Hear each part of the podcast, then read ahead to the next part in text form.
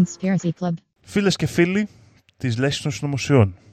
Δεν το περιμένατε αυτό το επεισόδιο, ε; Κι όμως, καλοκαιρινό επεισοδιάκι, εδώ πάντα μαζί με το φίλο μου τον Γιώργο. Γιώργο, πώς είσαι σήμερα; Γεια σου Δήμο μου, τι κάνεις; Μια χαρούλα, εδώ ψινόμαστε και εγώ είμαστε. Είναι πονηρό Δήμο γιατί θυμάσαι μια φορά παλιά, δεν ξέρω αν το είχαμε ηχογραφήσει, το λέγαμε πάντως σίγουρα κατηδίαν, ότι όταν βαρεθούμε το podcast θα το κλείσουμε και δεν θα πούμε ούτε γεια στα λέγαμε ούτε τίποτα.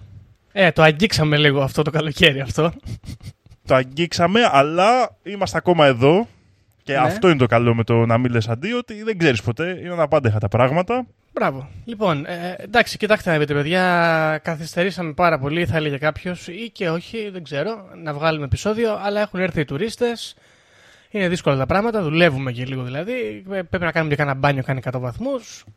Έλα. Και θέλω εδώ από όλες και όλους σας λίγο στήριξη στο Γιώργο, γιατί είναι στην πρώτη γραμμή της εισβολής των τουριστών. Μμ.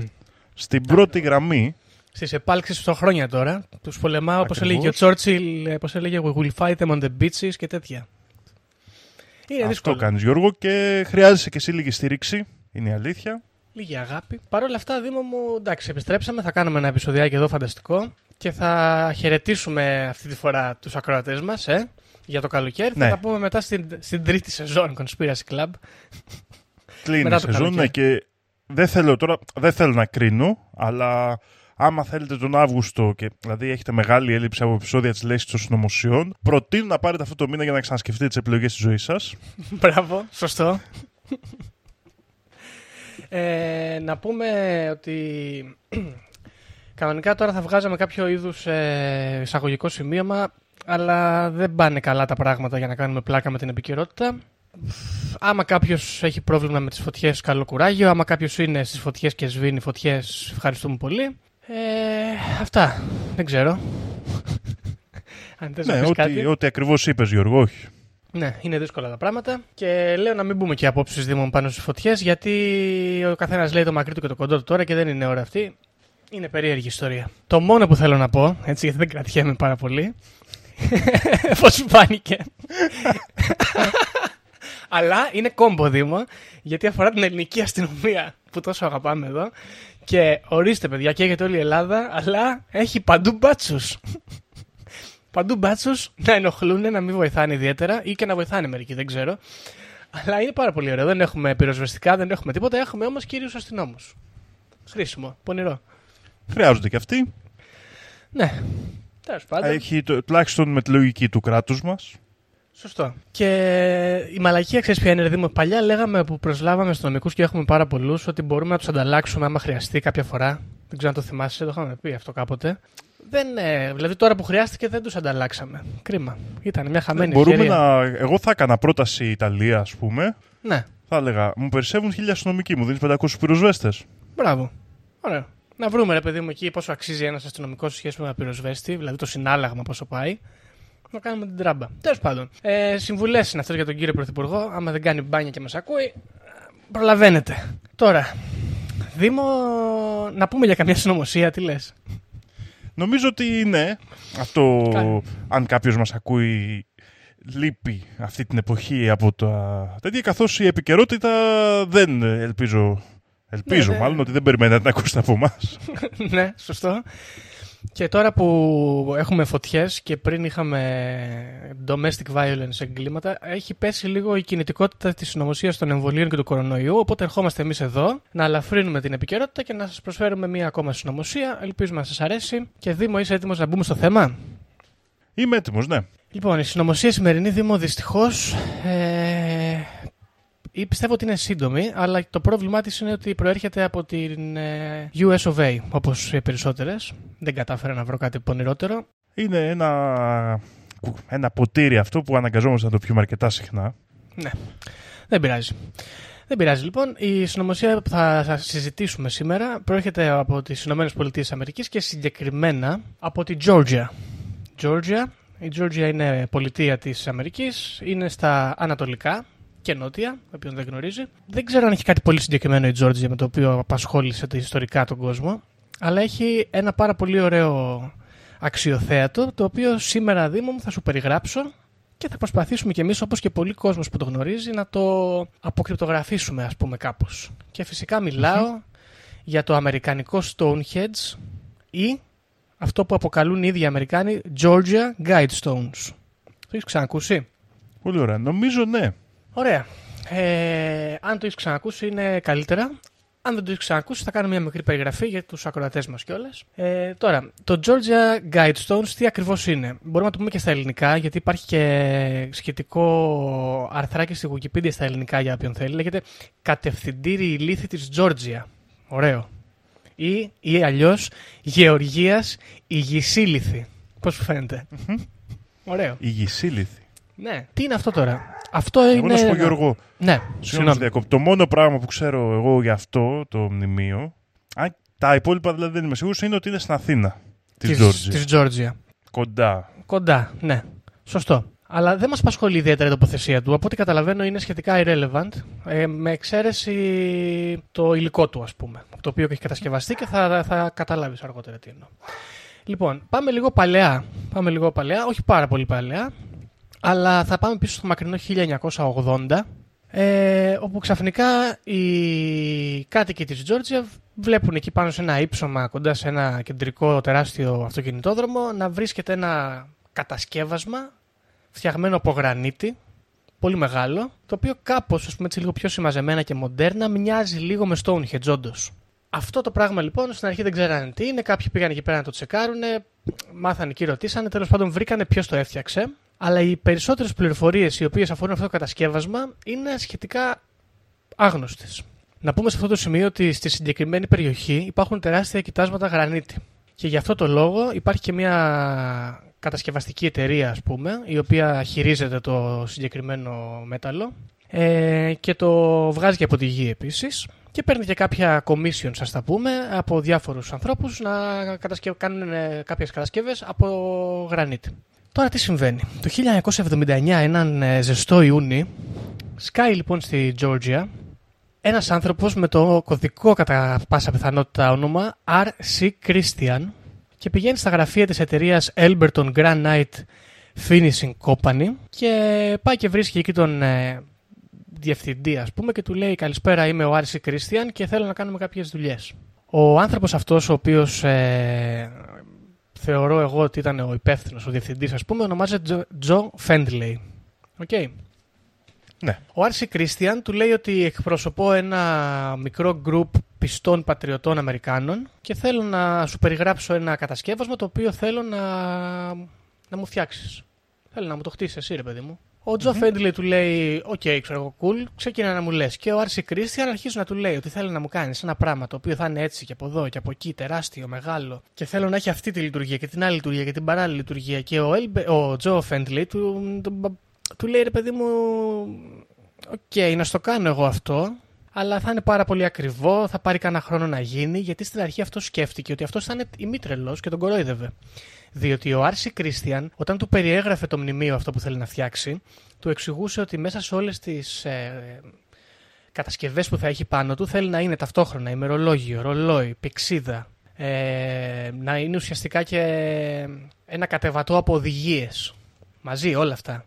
Και έτσι δεν ψήθηκε πάρα πολύ ο άλλος να αναλάβει τη δουλειά. Θεώρησε ότι τον κοροϊδεύει ή ότι αυτός είναι κάποιος σαλεμένος τύπος. Οπότε αφού σταμάτησε την περιγραφή και την ε, διεκπαιρέωσε εντελώς ο Άρσι Κρίστιαν, του λέει καλά όλα αυτά και δέχομαι ότι θα είναι πάρα πολύ ακριβό και ότι θα πάρει χρόνο, αλλά μήπως ξέρεις κάποιο τραπεζίτη εδώ πέρα να με παραπέμψεις να συζητήσουμε για το πώς θα γίνει η πληρωμή; Βρήκε λοιπόν την ευκαιρία ο Τζο Φέντλεϊ και τον ε, παρέπεμψε σε ένα τραπεζίτη μιας τράπεζας εκεί τοπικής για να τον ξεφορτωθεί. Ωραία. Ναι, πολύ καλά μέχρι Αυτός λοιπόν πήγε. Ε, λογικά ακούγονται όλα μέχρι εδώ, δεν είναι τίποτα περίεργο. Πάει Βέβαια, λοιπόν Σαν σχόλιο μόνο. Ναι, ε, παρακαλώ ότι αυτός ο άνθρωπος τώρα δείχνει ότι έχει διαβάσει θεωρίες για αρχαία κατασκευάσματα. Ας πούμε αυτό εμένα είναι το πρώτο που μου έρχεται στο μυαλό. Σωστά. Επίσης, ε, εκτός από αυτό, Δήμο, αυτός ο άνθρωπος φαίνεται, γιατί αυτά που περιέγραφε στον Τζο Φέντλι ήταν αρκετά ακριβή και σωστά, ας τα πούμε. Το, δηλαδή τα blueprints ήταν, βγάζανε νόημα. Φαίνεται ότι ή είχε γνώσεις αστρονομίας και φυσικής ή είχε συμβουλευτεί κάποιους ανθρώπους οι οποίοι γνωρίζανε αρκετά καλά. Okay. Λοιπόν, τον παραπέμπει αυτός λοιπόν στην τράπεζα, επιστρέφοντας, Αυτός φεύγει, πάει και βρίσκει λοιπόν τον τραπεζίτη και του λέει έτσι και έτσι θέλω να κάνουμε αυτή τη δουλειά. Πώς σου φαίνεται; Στο ενδιάμεσο, ο τραπεζίτης έχει δεχτεί τηλεφώνημα από τον Τζο Φέντλι, το οποίο τον έχει προειδοποιήσει ότι σου έχω στείλει έναν μήτρελο εκεί πέρα.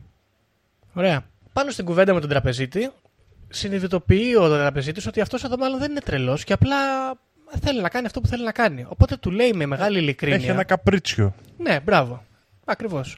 Του λέει λοιπόν με μεγάλη ειλικρίνεια ότι αυτό που θες να κάνεις, φίλε μου, είναι σαν να πετάς τα λεφτά στον υπόνομο συγκεκριμένα. Και αυτός, όπως είπε ο ίδιος ο τραπεζίτης σε μαρτυρία του, ε, με κοίταξε, λέει, και κούνησε το κεφάλι του συγκαταβατικά, σαν να έλεγε από μέσα του που να καταλάβεις, σαν να με λυπόταν.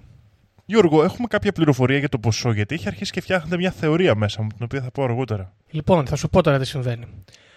Ο τραπεζίτης, λοιπόν, αφού τα βρίσκουν με αυτόν και του λέει, αφού δικάσουν τα λεφτά, ό,τι θέλεις θα τα κάνεις, του λέει ότι για να σου, να σου δώσουμε εμείς τα χρήματα εδώ μπροστά, να τα πάρει εγώ μετρητά τύπου, γιατί μιλάμε και για παλιά χρόνια, θα πρέπει να μας ε, δώσεις τα στοιχεία σου και να δούμε τις κινήσεις των λογαριασμών. Και ο Άρση Κρίστιαν του λέει ότι θα υπογράψουμε εδώ ένα συμφωνητικό, στο οποίο θα σου αποκαλύψω εγώ τα στοιχεία μου, αλλά εσύ μέχρι και να πεθάνεις δεν μπορείς να αναφέρεις τίποτα απολύτως για τη δική μου προσωπικότητα ή για τον group που εγώ εκπροσωπώ. Και όταν διεκπαιρεωθεί το έργο, θέλω τα στοιχεία αυτού του transaction, ας πούμε, να καταστραφούν. Okay. Και του είπε μάλιστα. Άκρα μυστικότητα. Άκρα μυστικότητα, ακριβώς. Και του είπε κιόλας μάλιστα ότι θα μεταφέρουμε τα χρήματα από τράπεζες από όλη τη χώρα για να μην μπορούν να με εντοπίσουν. Και μέσα σε όλα αυτά τα μυστικά πράγματα ήταν και το ποσό του έργου. Α, okay. οπότε δεν το μάθαμε ποτέ. Όχι. Όχι, δυστυχώς όχι. Ε, τώρα, με τα πολλά το έργο διεκπαιρεώθηκε και υπάρχει ακόμα και σήμερα. Μπορούμε να το περιγράψουμε λιγάκι τώρα για τους ακροατές μας. Υπάρχουν πολλές φωτογραφίες, θα υπάρχουν και στα, ως link στο, στο επεισόδιο μας από κάτω να τα δείτε. Αλλά συγκεκριμένα αυτό αποτελείται από τέσσερις πλάκες γρανίτη, αρκετά μεγάλες σε ύψος. Ε, βλέπω εδώ είναι κοντά στα 20 πόδια καθεμία φαντάσου. Οι οποίες είναι τοποθετημένες σαν να σχηματίζουν χ, αυτές οι τέσσερις πλάκες. Στο κενό μεταξύ τους υπάρχει ένας, μια, άλλη, μια κολόνα στη χαρακτηρίσουμε από γρανίτη, όπου από πάνω της στέκει μια πλάκα από γρανίτη η οποία ακουμπάει στην κεντρική κολόνα και στις άκρες των τεσσάρων πλαγίων που δημιουργούν αυτό το χ. Ε, είναι λίγο σύνθετη αυτή η περιγραφή που έκανα. Μπορείς να το γκουγκλάρει τώρα αν θέλεις, να το έχεις μπροστά σου. Και καλοί ακροατές, ναι, ναι. καλό είναι να το δείτε κι εσείς από μόνοι σας. Μην στηριχτείτε στην περιγραφή μου δηλαδή. Ναι, τώρα Γιώργο που το είδα, το θυμήθηκα. Ε, στην αρχή νόμιζα ότι θα μιλούσαμε για κάτι πέτρες που ταξιδεύουν μόνοι τους στην Αμερική. Αυτό Αλλά δεν, τώρα δεν που το ξέρω βλέπω, αυτό. το κατάλαβα. Όχι Ε, αυτό. θα το, σε κάποιο άλλο επεισόδιο. Ναι, αυτό είναι σταθερό εκεί κάθεται. Λοιπόν, Ναι, ναι, ναι. Τώρα τι γίνεται εδώ; Πάνω σε κάθε πλάκα υπάρχει γραμμένο, χαραγμένο μάλλον, σε διαφορετική γλώσσα το, οι κατευθυντήριες ιδέες ας πούμε που θέλει να διδάξει ο Άρση Κρίστιαν στην ανθρωπότητα. Είναι γραμμένες λοιπόν αυτές οι, οι οδηγίες σε 1, 2, 3, 4, 5, 6, 7, 8, 9, 10, 11 γλώσσες, 12. 12 γλώσσες. Κάποιες από αυτές είναι και νεκρές γλώσσες, όπως ας πούμε αρχαία ελληνικά. Επίσης, στην πλάκα η οποία ξεκουράζεται πάνω στις υπόλοιπες 5 γρανιτένιες αυτές στήλες, υπάρχει μια τρύπα, μια μικρή τρύπα, μια μικρή οπή, από την οποία πέφτει το φως του ήλιου πάνω στην κεντρική κολόνα και μπορεί να προσδιορίσει το, ας πούμε, το ημε- ημερολογιακά που βρίσκεσαι. Επίσης αυτές οι τέσσερις πλάγιες πλάκες είναι χτισμένες με τέτοιο τρόπο ώστε να ακολουθούν την κίνηση του ήλιου από την Ανατολή μέχρι τη Δύση. Και στον κεντρικό πυλώνα υπάρχει ακόμα μία οπή η οποία σου δείχνει τη θέση του αστεριού του Βορρά, the North Star. Ωραία. Είναι ο πολικός αστέρα το Ναι. North Star. Ακριβώς. Ναι. Γενικά αυτό το πράγμα είναι αρκετά Stonehenge γιατί είναι λίγο έτσι φτιαγμένο να αστρονομικά το πω, ας πούμε, με αστρονομικά στοιχεία. Τώρα, δίπλα από, την, ε, από αυτό το κατασκεύασμα δεν έχει παραλείψει ο φίλος μας ο Άρση Κρίστιαν να φτιάξει ε, μια μικρή πλάκα από γρανίτη η οποία έχει οδηγίες πάνω και εξηγεί ακριβώς τι συμβαίνει με αυτό το πράγμα. Ωραία. Το πώς δουλεύει δηλαδή; Πώς δουλεύει και. ε, ναι, από τι, πο- πότε κατασκευάστηκε κτλ. Επίσης, λέει σε αυτή την πλάκα την πλαϊνή, την πονηρή, ότι κάτω από, την, από το κατασκεύασμα αυτό είναι θαμένο ένα σκάφος. Οκ. Ενδιαφέρον. Είναι λίγο περίεργο αυτό με το σκάφος. Ε, αλλά και, και επίσης από ό,τι καταλαβαίνω δεν πολύ διασταυρώνεται αν είναι αλήθεια ή όχι. Αλλά anyway, αυτοί λένε ότι υπάρχει ένας σκάφος από κάτω, κρυμμένο, και αυτός αυτό ισχυρίζεται. Τώρα. Α, βλέπω εδώ τη φωτογραφία ένα time capsule. Time capsule, ακριβώς. Λέει. Time capsule. Ναι. Αλλά αυτά ξέρεις μπορεί να μην είναι σκάφος. Μπορεί να είναι και αυτά που βάζουν γιατί το κάνουν οι Αμερικάνοι αυτό. Που και καλά Δηλαδή; θάβουν 10 φωτογραφίες παλιές Ναι. και πάνε και τις ξεθάβουν μετά από 20 χρόνια. Και το λένε time capsule αυτό. Α, οκ. Θα μπορούσε, ναι, εντάξει. Που το κάνουν τα παιδιά στο σχολείο, το έχω δει σε κάτι αμερικάνικες ταινίες που βάζουν το αγαπημένο τους πράγμα, Ναι, το κατάλαβα τι θάβουν λες. και κάνουν reunion μετά από 20 χρόνια και το ανοίγουν και έρχονται αναμνήσεις πίσω, ας πούμε. Ναι. Ε, Αλλά δεν ξέρω. αυτό που δεν βλέπω ξέρω. εδώ ενδιαφέρον είναι ότι λέει to be opened on, δηλαδή να ανοιχτεί σε κάποια ημερομηνία η οποία δεν έχει σκαλιστεί Μπράβο. ποτέ. Δεν σκαλίστηκε ούτε η ημερομηνία στην οποία πρέπει αυτό να το ανοίξουμε, ούτε η ημερομηνία που θαύτηκε όμως. Μμμ. Οκ. Το οποίο είναι λίγο Ναι, ε, περίεργο αυτό. Τέλος πάντων, αυτό είναι το, το κτίσμα αυτό, περιγραφικά και σύντομα. Και κάθεται εκεί μέχρι και σήμερα και έχει γίνει τουριστική ατραξιόν και οι κάτοικοι της περιοχής είναι πολύ υπέρ της ύπαρξής του. Τώρα, αυτό που μας απασχολεί περισσότερο είναι οι επιγραφές με τις εντολές που έχει πάνω του αυτό. Έχει 10 εντολές. Okay. Μμμ. 10 guideline principles. Μπορούμε να τις αναλύσουμε μία-μία και νομίζω ότι εδώ είναι το όλο ζουμί της ιστορίας. Αυτές οι εντολές λοιπόν είναι γραμμένες στα αγγλικά, στα ισπανικά, στα σουαχίλι, στα ινδικά, στα εβραϊκά, στα αραβικά, στα κινέζικα και στα ρώσικα. Οκ; Ναι. Αυτές είναι οι γλώσσες. Ε, καλή επιλογή έχουν κάνει, πιστεύω. Λοιπόν, ας ξεκινήσουμε λίγο τα, να δούμε αυτά τα inscriptions, τα οποία τα έχουν χαρακτηρίσει σαν οδηγίες επανασύστασης της ανθρωπότητας, όπου απευθύνονται σε ζαλισμένους επιζώντες μιας επικείμενης καταστροφής. Πώς σου φάνηκε; ναι. Θα Οκ. γίνει δηλαδή κάποιο, κάποια συντέλεια και οι αυτοί οι επιζώντες που δεν ξέρουν πώς θα πάνε τα τέσσερα πρέπει να ακολουθήσουν αυτές τις 10 εντολές για να φτιάξουν έναν πολιτισμό καλύτερο από αυτόν που είχαν. Νούμερο 1 και ίσως πιο controversial από οτιδήποτε άλλο σε αυτή τη λίστα λέει ότι πρέπει να διατηρήσουμε τον πληθυσμό της ανθρωπότητας στα 500 εκατομμύρια για να είμαστε σε, κάποια, σε κάποιο είδους ας πούμε ισορροπία με τη φύση. Πώς σου φαίνεται αυτό; Πιστεύω είναι controversial, αλλά σε άμα μιλάμε για μετά από κατακλυσμό μια καινούρια καταστροφή τέτοια, τη βιβλικού τύπου, θα μπορούσε να γίνει. Τώρα, αν το ισχυριστεί σήμερα που είμαστε 7 δις και αυξανόμαστε ραγδαία, είναι λίγο... Περίεργο. Ναι. Οκ, αλλά άμα σκεφτείς ότι ξέρω, εγώ, ξαναφτιάχνουμε μια κοινωνία ακολουθώντας αυτές τις ε, διδαχές ας πούμε και κάποια στιγμή έχει ξανασυσταθεί, είναι εντάξει ξέρω εγώ, είναι κανονικά τα πράγματα και συνεχίζουμε να τις ακολουθούμε. Ξέρεις γιατί κάνω αυτή τη διάκριση. Στη σημερινή κοινωνία φοβάμαι ποιος θα αποφασίσει ποιοι θα επιβιώσουν. Μμ. Θεωρώ όμως ότι θα μπορούσε να υπάρξει μια άλλη κοινωνία που να μπορούσε να την εμπιστευτώ να το κάνει. Υπόπτω αυτό είναι λίγο, δεν ξέρω. Δύσκολο εννοώ, δύσκολο ζήτημα. Δύσκολο, ναι, ναι, συμφωνώ, δύσκολο. Αλλά από τη μία καταλαβαίνω την αναγκαιότητα. Έτσι όπως το βλέπω σήμερα, εγώ γύρω μας, έτσι. Του να, να, να μην υπάρχει ακραία μεγάλος πληθυσμός. Τουλάχιστον πάνω στη γη, αν καταφέρουμε και φύγουμε, αλλάζει τελείως το ζήτημα. Ναι. Έτσι, για να είμαστε ξεκάθαροι σε αυτό. Αλλά ταυτόχρονα δεν εμπιστεύομαι το... τις υπάρχουσες ρυθμιστικές αρχές, ας το πούμε.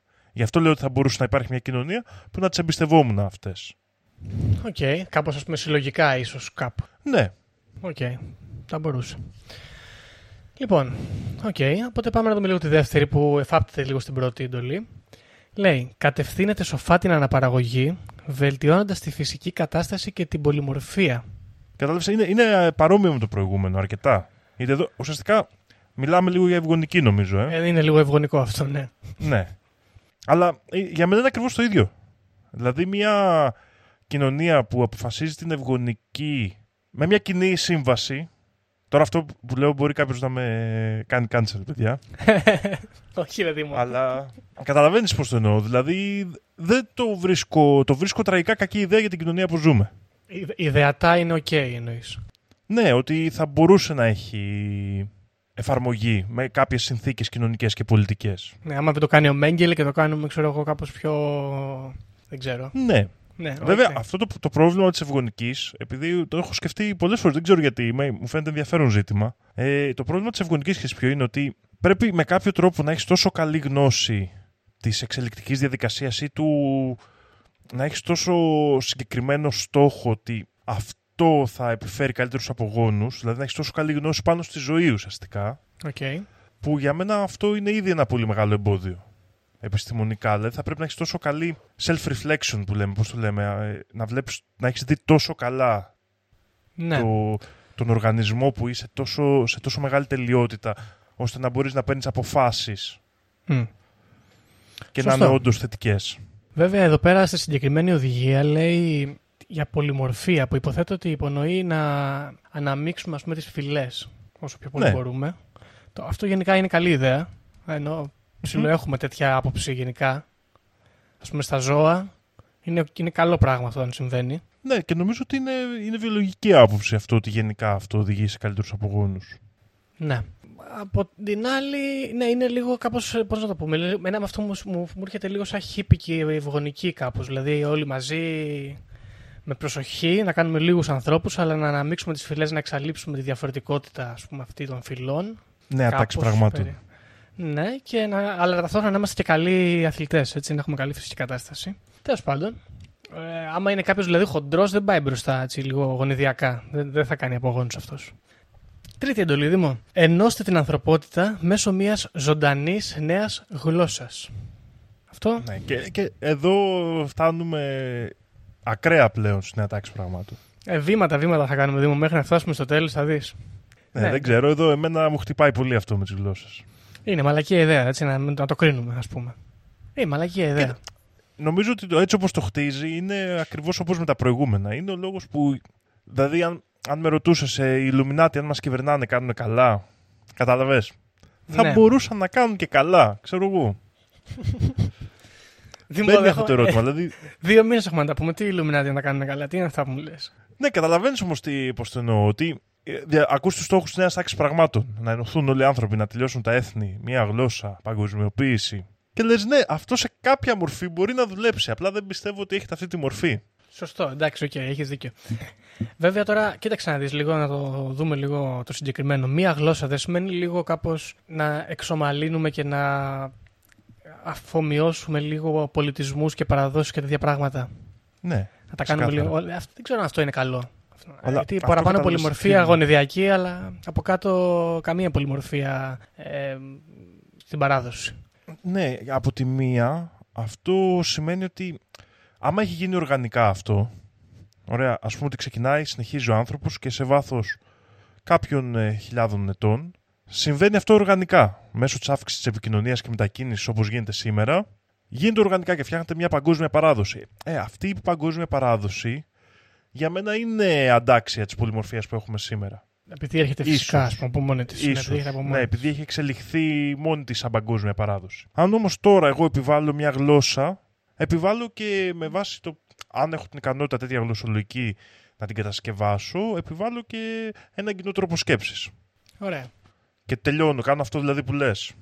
Γι' αυτό λέω, είναι πολύ πονηρά αυτά που γράφει εδώ ο τύπος. Περίμενε, έχει κι άλλα. Περίμενε, περίμενε. Πάμε στο επόμενο. Λοιπόν, το επόμενο μου αρέσει πάρα πολύ. Παλιά εγώ πίστευα κάτι μαλακίες τέτοιες. Ε, λοιπόν, λέει: Τι θα σέψετε το πάθος, την πίστη, την παράδοση και όλα τα πράγματα με ψύχρεμη λογική. Πώς λέγεται αυτή, το είχε πει και αυτό ο Νίλ Ντεγκρά Τάισον κάπως. Ε, Ρασιονάλια το έλεγε, πώς το έλεγε. Θα φτιάξουμε λέει ένα κόσμο που θα, το, θα ηγούνται οι επιστήμονες και η λογική, ας πούμε. Ε, 0 στα 10 εγώ θα πω σε αυτό, γενικά. Ναι, και εγώ εδώ δεν βρίσκω κανένα καλό. Τίποτα, 0 στα 10.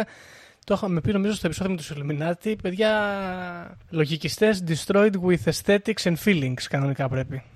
Όχι ναι. Λοιπόν, τέλος πάντων. Θα δεις, γίνονται όλο και πιο ύποπτες και εδώ έχουμε την επόμενη δήμο μου εντολή, η οποία είναι πάρα πολύ πονηρή, λέει «Προστατεύστε του, τους ανθρώπους και τα έθνη με δίκαιους νόμους και δίκαια δικαστήρια». Αυτό δεν θα το συζητήσουμε λίγο τώρα, άμα θέλεις. Θα το πούμε λίγο, θα το σχολιάσουμε κομπαριστά μετά με μια άλλη εντολή, την επομενη βασικά, όπου λέει Αφήστε όλα τα έθνη να κυβερνούν εσωτερικά, επιλύοντα τις εξωτερικές διαφορές σε ένα παγκόσμιο δικαστήριο. Ναι. Και αποφύγετε ασήμαντους νόμους και άχρηστους αξιωματούχους. Άμα πάρεις αυτά τα τρία μαζί, πώς σου φαίνονται; Σε πρώτη ανάγνωση αυτά που λέει ακούγονται εντάξει. Και απλοϊκά. Ναι. Τώρα δεν ξέρω, έχεις εσύ κάποια σκέψη πιο μυστήρια; Ναι, εμένα μου φαίνεται πάρα πολύ απλό. Είναι ένα, μια πολύ ωραία ιδέα, την οποία, η οποία σερβίρεται πάρα πολύ ωραία για πολλά χρόνια, ξέρω εγώ, στο CNN και στο Sky, ανάλογα τη χώρα που βρίσκεσαι. Και στο τέλος καταλήγεις με ένα, μια χώρα που έχει τρεις αξιωματούχους κάθε μία, ε, πέντε δικαστικούς κάθε μία, ένα μεγάλο δικαστήριο τύπου Eurogroup, στο οποίο δεν ξέρεις και πολύ καλά τι γίνεται, και σώσαμε. Δεν υπάρχει καμία ελευθερία μετά από αυτό. Είναι... Εγώ αυτό που νιώθω είναι ότι στοιχειοθετείται η παγκόσμια διακυβέρνηση, κάπως έτσι. Ακριβώς. Λοιπόν, Πάμε λοιπόν να δούμε και το επόμενο, το οποίο είναι πολύ σκανδιναβικό. Εξισορροπήστε τα προσωπικά δικαιώματα με τα κοινωνικά καθήκοντα. Αυτό εντάξει, μια χαρά ακούγεται. Θα μπορούσε να πει κάποιος ότι θεωρητικά και τώρα ισχύει στις κοινωνίες, σε θεωρητικό επίπεδο. Ε, νομίζω ότι αυτό, επειδή δεν δίνει και κάποια πρόταση του πώς να γίνει, εμένα μου φαίνεται και λίγο υπερβολή που το έχει μέσα, γιατί είναι αυτό που προσπαθούν να κάνουν οι κοινωνίες από πάντα των ανθρώπων. Ναι, ναι, βέβαια, αν είσαι στην Αμερική, αυτό είναι λίγο κάπως. Ε, έχει κάποιο νόημα, γιατί αν ας πούμε παρατηρήσεις το σύνταγμά τους, εστιάζει πάρα πολύ σε προσωπικά δικαιώματα που έχει ο καθένας και θέτει λίγο το άτομο πιο individual, ας πούμε, παρά μέρος κοινωνίας. Ναι, ναι, συμφωνώ. Απλά από τη στιγμή που έχουν απαιτήσει νόμοι από τον Αμερικάνο πολίτη, έχει κοινωνικά καθήκοντα. Ενώ έχουν διαλέξει μια ισορροπία που γέρνει περισσότερο προς την προσωπική ελευθερία. Ναι, ναι, σωστό. Αλλά νομίζω ότι από αυτή την κλίμακα, ε, οποιαδήποτε μορφή μαζικής οργάνωσης δεν μπορεί να ξεφύγει. Δεν μπορεί να το αφήσει αναπάντητο. Όχι, δεν γίνεται. Ισχύει. Είναι λίγο εννοούμενο, ας πούμε, αυτό. Σαν εντολή. Ακριβώς, ακριβώς. Ωραία. Λοιπόν, το επόμενο είναι χύπικο και δεν λέει και πάρα πολλά. Λέει να εκτιμάτε την αλήθεια, την ομορφιά, την αγάπη, αναζητώντας την αρμονία με το άπειρο. Εδώ γίνανε λίγο ενεργειακά τα πράγματα, λίγο new age.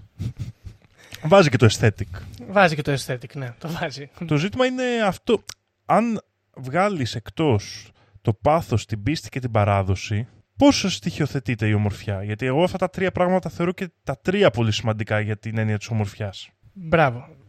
Θα πω τώρα και το τελευταίο και μετά θα τα συζητήσουμε λίγο όλα μαζί για να σου απαντήσω και σε αυτό. Λέει μετά, να μην είστε καρκίνος για τον πλανήτη. Αφήστε χώρο για τη φύση, αφήστε χώρο για τη φύση. Το λέει δύο φορές έτσι ποιητικά. Λοιπόν, και σε αυτό εγώ προσωπικά συμφωνώ 100%. Μπράβο, και εγώ συμφωνώ, Δήμα μου. Δηλαδή συμφωνώ ξεκάθαρα. Δεν, δεν έχω καμία. Δεν, δεν θεωρώ ότι κάνουμε ότι μπορεί να κρυφτεί κάτι περίεργο πίσω από αυτό, εκτός αν σε ελέγχει άλλος αν είσαι καρκίνος πάνω στη γη. ναι, εντάξει, OK. Okay. Λοιπόν, τώρα, άμα πάρουμε λοιπόν αυτές τις 10 εντολές όλες μαζί, παρατηρώ εγώ ένα πράγμα αρχικά. Ότι πέφτει σε κάποιες αντιφάσεις, όπως αυτή που παρατήρησες πριν. Ότι λίγο ας πούμε χύπικο φύση και να μην είμαστε πάρα πολύ και αλήθεια, ομορφιά, αγάπη, σύνδεση με το σύμπαν κτλ. Αλλά ταυτόχρονα ψύχρεμη λογική, να μην είμαστε παθιασμένα άτομα, να μην έχουμε η παράδοση να μην μας παρασέρνει, η πίστη μας ας πούμε, να, μην είναι, να μην επισκιάζει ε, το νου και τη λογική. Είναι λίγο αντικρουόμενα κάπως λίγο αυτά, νομίζω συμφωνούμε. Από την άλλη Δήμο, πιστεύω ότι αυτό εδώ το πράγμα, το οποίο μοιάζει πολύ μασονικό γενικά, έτσι, πολύ, πολύ νέα τάξη πραγμάτων όλο αυτό το, το, το, το κόμπο, είναι λες και Bilderberg ας πούμε. Ναι, ναι.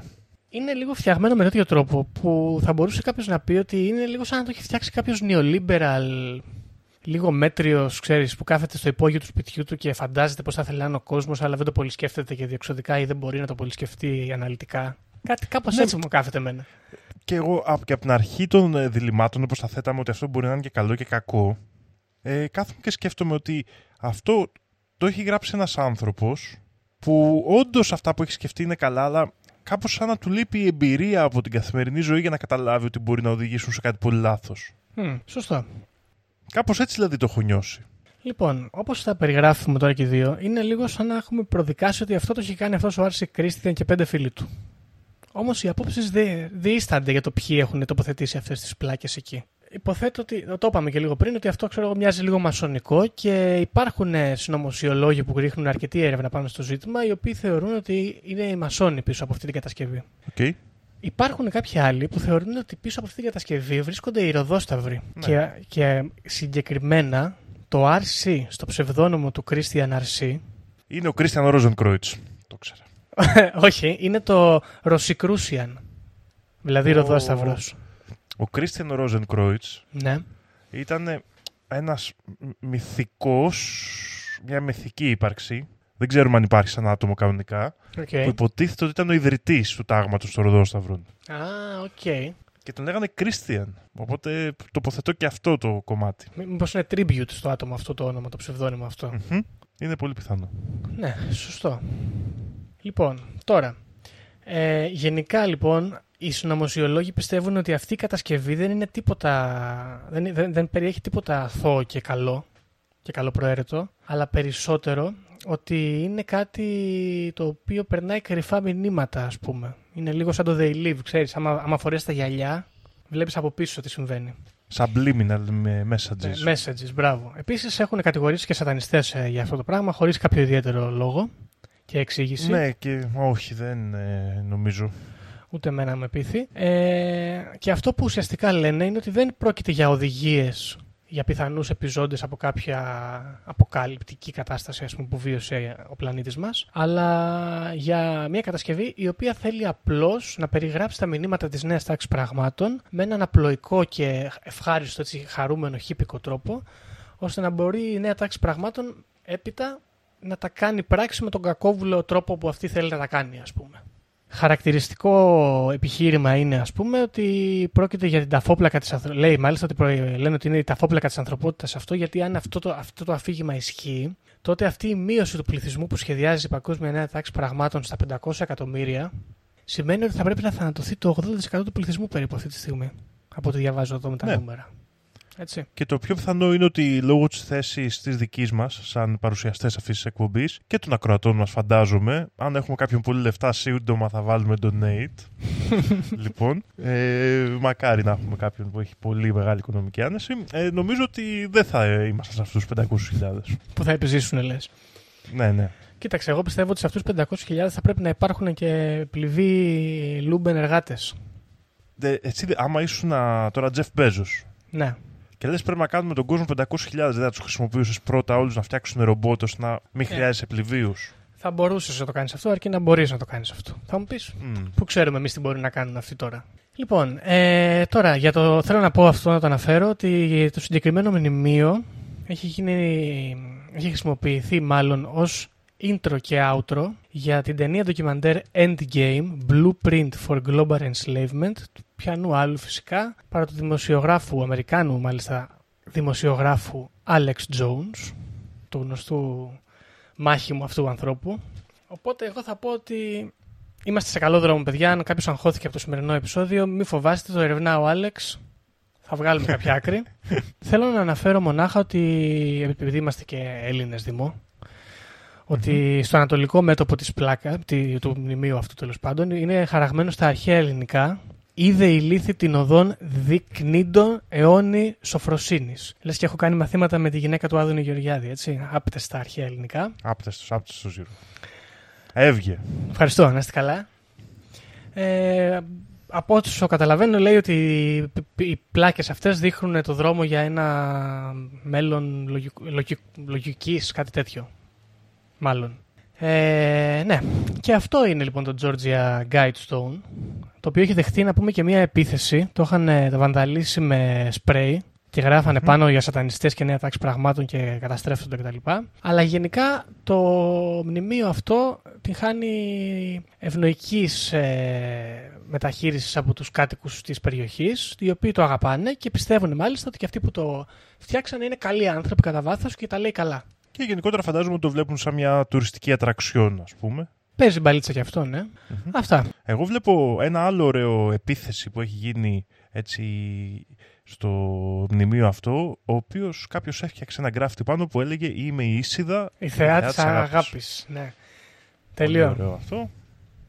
Τέλειο είναι αυτό, μπράβο. Ε, ναι. Ήταν είναι ωραίο εδώ στη Wikipedia το βλέπω. Ανοίξεις, παιδιά. Θες να πάμε στη Τζόρτζια να γράψουμε Είμαι η έρηδα, η θεά της σύγχυσης. Ναι. Ναι, πώς σου φαίνεται; Ωραίο. Και νομίζω ότι η θεά έρηδα είναι εδώ. Δίνει την απάντηση σε όλες αυτές τις εντολές, αλλά δεν θα επεκταθώ πολύ. Μπράβο. Μπράβο. Πολύ Δεν θα σωστό. μπορούσε να φτιάξει αντίστοιχο δεκάλογο. Ναι. Δεν θα ήταν τέλειο. Που Να- να είναι ερησιανός, ας πούμε. Και Θα να- μπορούσαμε, άμα θες να το κάνουμε αυτό, Δήμο, ακόμα καλύτερα, να μαζέψουμε λεφτάκια, να πάμε εκεί και να φτιάξουμε ένα ίδιο μνημείο δίπλα, το οποίο θα έχει και αυτό 10 εντολές που θα είναι όχι ανάποδες, αλλά θα ξέρεις, θα είναι κριτική στις άλλες εντολές. Και Το, θα το ζήτημα είναι ισχύουν ξέρεις, ότι και τα όποιος δύο. πηγαίνει στο ένα ή στο άλλο θα καταστρέφει το άλλο. Οπότε Ναι. στο τέλος θα έχουμε κερδίσει εμείς. Μπράβο. Ακριβώς. Τέλειο. Ωραία. Λοιπόν, αυτό είναι λοιπόν το Georgia Guidestone. Πώς σου φαίνεται; Περίεργη ιστορία. Περίεργη. Δηλαδή, ήταν ένας τύπος. Χαλάει ένα καθόριστο, μάλλον σημαντικό ποσό χρημάτων για να φτιάξει κάτι τέτοιο. Ε, με, τέ, με άκρα μυστικότητα. Ε, το περιεχόμενο, η μορφή. Τα... Όλ... Είναι μια περίεργη ιστορία, είναι η αλήθεια. Μμ. Ε, και νομίζω ότι πάνω εκεί, ανάλογα με το συνωμοσιολογικό σου γνωστικό ενδιαφέρον, θα πας και θα κολλήσεις τη δική σου θεωρία συνωμοσίας. Εμένα προσωπικά μου βρωμάει νέα τάξη πραγμάτων, αλλά δεν είμαι σίγουρος αν αυτό το έκανε απλά ένας άνθρωπος που ήταν στις αρχές αυτής της θεωρίας και του φαινόταν ε, γλυ- ωραία ή όντως ήταν ε, κα- υποχθόνια μηνύματα για Μμ. να αρχίσουμε να νιώθουμε πιο άνετα με αυτές τις ιδέες.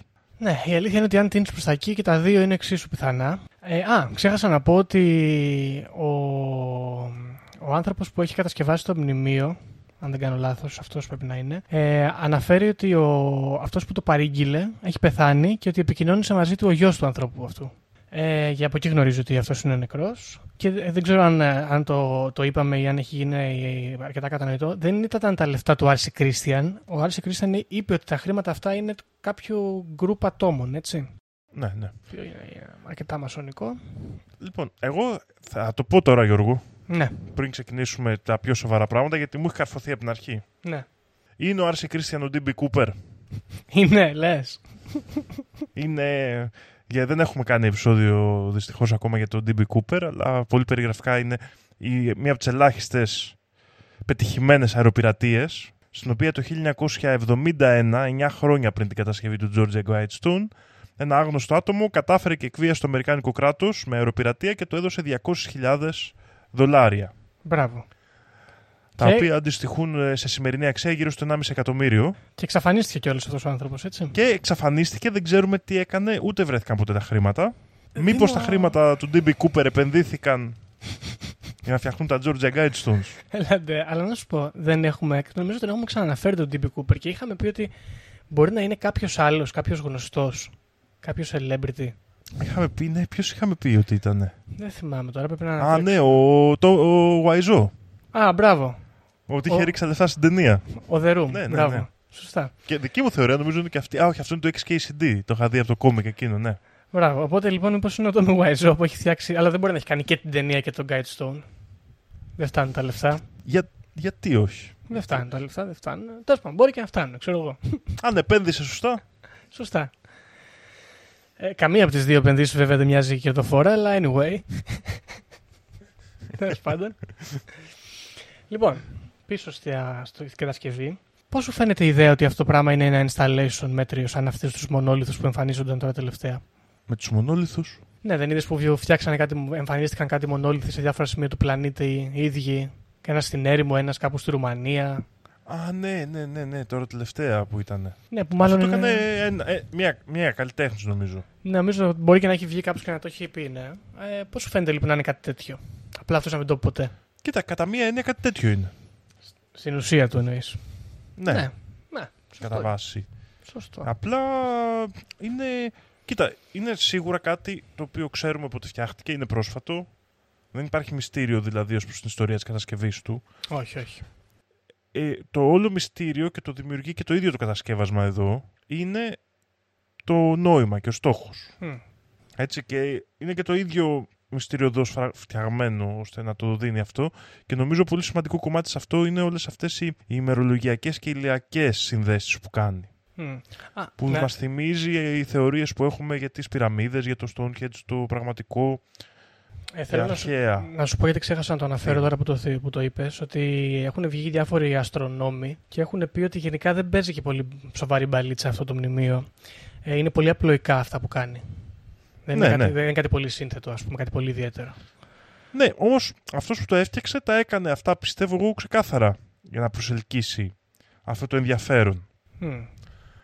Και αυτό εμένα με επιστρέφει στη θεωρία και με κάνει να γέρνω λίγο περισσότερο ότι όντως ίσως τα μηνύματα τελικά να προσπαθούν να περάσουν κάτι. Γιατί είναι, είναι κάτι που φτιάχτηκε για να τραβάει το βλέμμα πάνω του. Ναι, Και μάλιστα με ένα μυστήριο τρόπο. σωστό. Δεν ξέρω όμως. Δεν ξέρω καθόλου. Εσύ Λοιπόν. έχεις κάποια θεωρία που πιστεύεις. Ε... Κοίταξε, θα σου πω. Πιστεύω ότι δεν είναι τίποτα τυχαίο πάνω σε αυτό το πράγμα. Πιστεύω ότι το, η, ας πούμε, η επιλογή της τοποθεσίας είναι πολύ συγκεκριμένη. Στη Τζόρτζια δεν νομίζω ότι συμβαίνει κάτι ιδιαίτερο γενικά, χωρίς να είμαι και ειδικός. Αυτές είναι οι γνώσεις μου. Και επιλέχθηκε αυτό να είναι εκεί για να είναι το μοναδικό σημείο ενδιαφέροντος, ας πούμε. Ναι. Δεν το βάλαμε, ρε παιδί μου, τι να σου πω τώρα, κάπου στην Καλιφόρνια. Δηλαδή θεωρείς ότι ας πούμε, αυτός, η, αυτή η ακαθόριστη ομάδα ανθρώπων που φτιάξει το κτίριο είναι το Δημοτικό Συμβούλιο της Τζόρτζια. Λοιπόν, επιστρέφω λοιπόν και λέω ότι πιστεύω ότι υπάρχει αυτή, αυτό το ενδεχόμενο. Κάποιο είδους περιφέρεια πήρε κάποιο κονδύλι, κάποιο έσπα. Ωραία, το ξέπλυνε με έναν τρόπο, να μην φαίνεται. Δηλαδή πήρε το καθαριστή και του είπε: Θα καθαρίζει για ένα μήνα τους δρόμους και θα σε πληρώνω 100.000 το μήνα, ξέρω εγώ. Αλλά θα σου δηλώνω. Θα σου δηλώνει Θα 100. Όχι, 100.000. Θα, 15. θα, παίρ- θα παίρνεις Ναι. 15. Ναι, οκ. Και πήρε τα λεφτά, έφτιαξε αυτό και τώρα σκάνε οι τουρίστες και πληρώνουν. Υπάρχει αυτή η Ναι, ιδέα. ναι. Είναι καλή ιδέα. Και να σου πω την αλήθεια, εγώ ως αντιπρόεδρος εδώ του Συλλόγου Επιχειρήσεων Σιδαρίου, δεν το έχω σκεφτεί για το λιμάνι κάτι τέτοιο να κάνουμε. Αλλά δεν υπάρχει πολλή ανταπόκριση, δεν συμμερίζονται το όραμά μου. Ε, οπότε ναι, το σκέφτομαι, το ακούω αυτό σαν ιδέα γενικά. Ναι, ενδιαφέρουσα είναι η αλήθεια.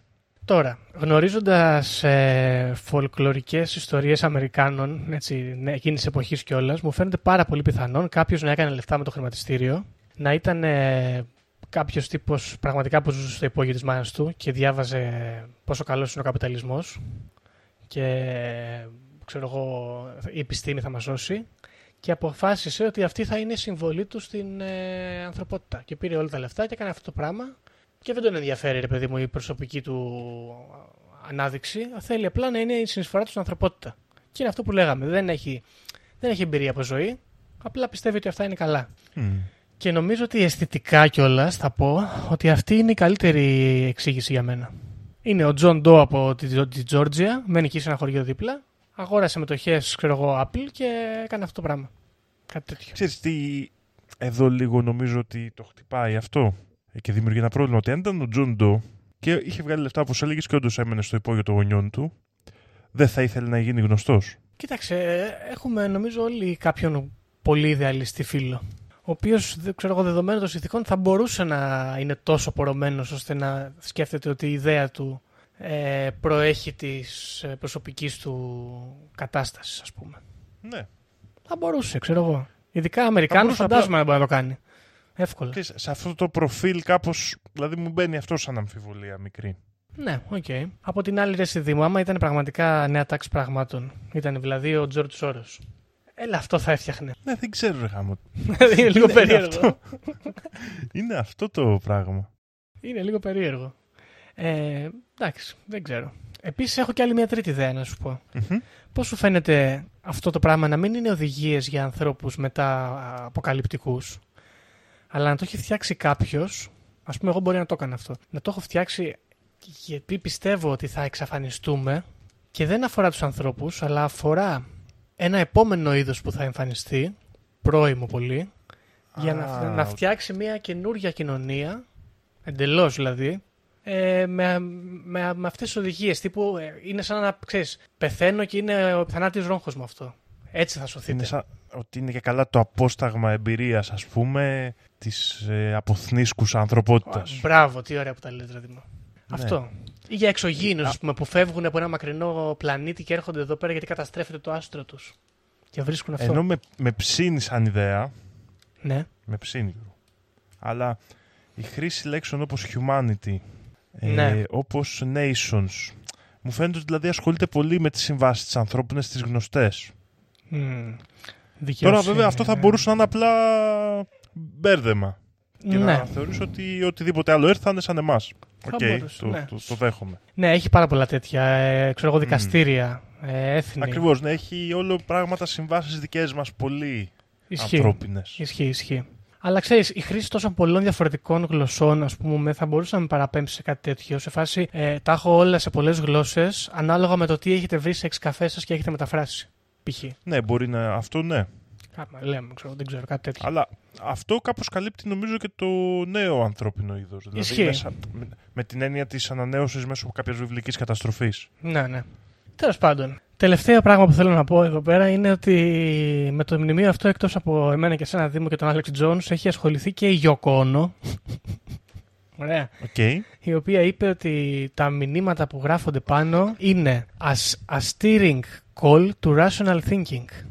Είναι πολύ υπέρ. Mm. Είναι πολύ υπέρ Γιωκόνο. Πάντα το έλεγα ότι είναι αντίχρηστο Γιωκόνο. Mm. Ακριβώς. Τέλος πάντων, υπάρχει άποψη ότι αυτά είναι οι 10 εντολές του Αντίχριστου. Ναι, αυτό, αυτό είναι, Δήμο μου, δεν έχω να πω κάτι άλλο. Αισθητικά μου φαίνεται αρκετά ωραίο αυτό το θεματάκι. Και εκτός από αισθητικά, μου αρέσει και συνωμοσιολογικά. Έχω καιρό νομίζω να το πω αυτό. Γιατί έχει πράγματα πολλά. Μπορείς να αποφασίσεις. Είναι it's, it's open to interpretation. Κοίτα, εμένα θα σου πω, μ' αρέσει γιατί είναι μια συνωμοσία που την έχει φτιάξει, ξέρουμε, ένας άνθρωπος. Mm. Άρα, φίλοι ακροατές και ακροάτριες, αν έχετε κάποια ιδέα για κάποια συνωμοσία που δεν υπάρχει και θα θέλετε να υπάρξει, μπορείτε με ένα τέτοιο κατασκεύασμα, εφόσον έχετε την οικονομική δυνατότητα, να τη φέρετε στην πραγματικότητα. Και νομίζω ότι αυτό είναι ένα πολύ όμορφο μήνυμα, Γιώργο. Δεν ξέρω αν μα συμφωνείς. Συμφωνώ πάρα πολύ. Ε, Δήμο, είναι σαν αυτό που έλεγες παλιά, που θες να φτιάξεις ένα έθιμο. Ναι. Εδώ φτιάχνεις μια δική σου ολόκληρη θεωρία συνωμοσίας. Και όχι μόνο μία, μάλλον. Δίνεις τη δυνατότητα να φτιαχτούν και άλλες πολλές. Είναι παράδοση. It is tradition. Ε, πολύ σημαντικό αυτό. Είναι σημαντικό.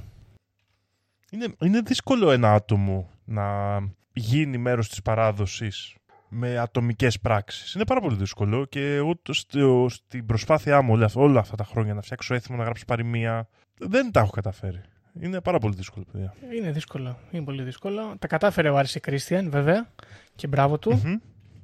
Και μας δίνει ελπίδα. Μπράβο. Και μπορεί να δίνει και έμπνευση σε... στους ακροατές, ελπίζουμε.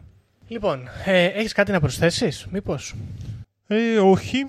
Ε, είναι ένας τόπος ταξιδιού, ενδιαφέρον μνημιακή. Mm-hmm. Και ταυτόχρονα μη ενδιαφέρον. Να μην αυτό μου αρέσει με αυτό. είναι μη ενδιαφέρον, ναι. Ναι, δηλαδή, ε, πώς να το πω, είναι στημένο με έναν τέτοιο τρόπο που έχει ενδιαφέρον, αλλά ταυτόχρονα είναι και λίγο μη ενδιαφέρον. Ξέρω, Θέλω, Ίσως και δεν μπορώ να βρω κατάλληλες λέξεις να το πω, αισθητικά κάπως. Να σου το πω, να σου πω πώς ακριβώς είναι. Ότι άμα σου λέγε κάποιος ότι υπάρχει ένα μνημείο με 10 εντολές, με, αστρονομικά, με αστρο, αστρονομικό προσανατολισμό που δεν ξέρουμε ποιος το έφτιαξε κτλ., θα πήγαινες να το δεις. Ναι, αλλά όταν σου πούνε ότι το φτιάξει κάποιος το 80. Ή άμα σου πούνε ότι. ξέρεις τι, άκου το επεισόδιο Conspiracy Club The Georgia Guidestone. Αφού, αφού το ακούσεις, δεν χρειάζεται να πας. Πέθανε το ενδιαφέρον. Και τελευταία ερώτηση που έχω να κάνω εγώ γι' αυτό, το οποίο είναι αυτό που μου έχει κινήσει περισσότερο το ενδιαφέρον. Έχεις κάψει ποτέ κάποιος από κάτω; Ε, όχι, δεν έχεις κάψει κανείς ποτέ. Εγώ αυτό θα πήγαινα να το κάνω. Αυτό, για αυτό το λόγο θα πήγαινα. Λοιπόν, αυτό είναι ύποπτο, γιατί ενώ έχουν πάει και το έχουν βανταλίσει, κανείς δεν πήγε να το τσακίσει την πλάκα αυτή και να δει από κάτω αν υπάρχει χρονοκάψουλα και τι περιέχει μέσα. Α κάψει από πλάι έτσι. Πλαϊστά έτσι κι αλλιώς λέει 6 feet, δηλαδή περίπου στα 2 μέτρα. Ναι, ναι, ναι. Ένα 80. Όχι, 6 feet είναι παραπάνω, ε. Όχι, ναι, τόσο είναι. Τόσο είναι. Ένα 80. Ναι. Αν μας ακούτε στην Αμερική, go and dig uh, American πάρτε, uh, conspiracy theories. Μπράβο, take the shovels. Στείλτε μας ένα μήνυμα. Μπράβο, send a message. Τα λέω στα αγγλικά, δημού είναι Αμερικάνοι άνθρωποι. Α, ναι, ναι. μπορεί να είναι Ελληνοαμερικάνοι. Σωστά, μπορεί. Λοιπόν, OK. Okay. Πω, πω, για δες, πήγε κοντά μια ώρα, δεν το περίμενα. Θες να μου δώσεις μια βαθμολογία αισθητική και συνωμοσιολογική για να το κάνουμε έτσι wrap-up, να το κλείσουμε; Αισθητικά για τον κύριο R.C. Christian και την ε, σκιώδη ομάδα που τον στήριξε θα βάλω ένα 7-8 πολύ άνετα, ίσως και ανώτερα γιατί το προσπάθησαν, το κάνανε και έπιασε. Και μπράβο τους. Και μπράβο τους. Ε, τώρα συνωμοσιολογικά είναι νομίζω λίγο σαν αυτά που λέμε στις ταινίες ε, κάπως μαγκάφιν. Δηλαδή είναι ότι ναι.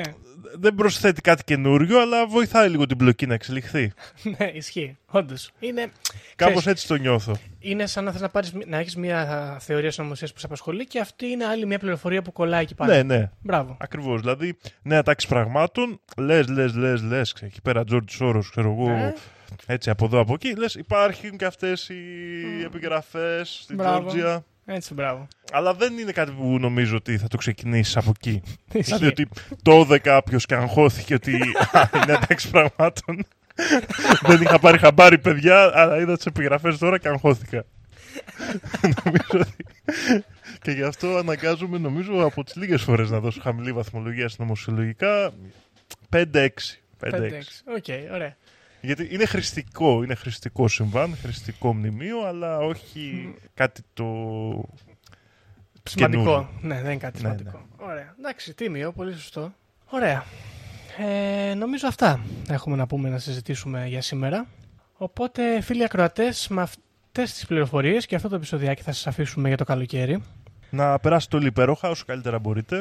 Να Μπανάκια. ξεκουραστείτε. Να πίνετε νερό, να κάνετε Πανάκια. μπάνια. Μπράβο. Παγωτά. Παγωτά, πολύ σημαντικό. Ελπίζουμε να είστε ασφαλείς και να μην ε, έχετε προβλήματα από τις πυρκαγιές. Ελπίζουμε να λήξει και το ζήτημα αυτό που να είναι. Ε, και με αυτά θα σας αφήσουμε και θα τα πούμε μετά το καλοκαίρι. Το φθινόπωρο. Γεια χαρά. Βαριά με τη συζήτηση για το αν η γη είναι επίπεδη. Είναι επίπεδη τελείως. Και όποιος πιστεύει το αντίθετο δεν το συζητάμε. Έτσι. Οι δικές μου γνώσεις, χωρίς να έχω διαβάσει, χωρίς να μου έχει πει κανείς, είναι ότι τα σύμπαντα είναι 7. Αν διαβάσεις, θα σου πούνε τα σύμπαντα είναι άπειρα. Εγώ σου λέω είναι 7. Γιατί; Γιατί αυτές είναι οι γνώσεις μου. Βρισκόμαστε σε ένα μάτριξ, ε, σε ένα πλασματικό εικονικό κόσμο επειδή ανέβηκε στον ημιτό και του τόπου ένας εξωγήινος. Πραγματική ιστορία κύριε Υπουργέ. Αλλά τότε που να κάνω εκπομπή; Θα μας έχουν κλείσει φυλακή με αυτά που λέμε τότε είναι ο ταξίτης. Mark my word.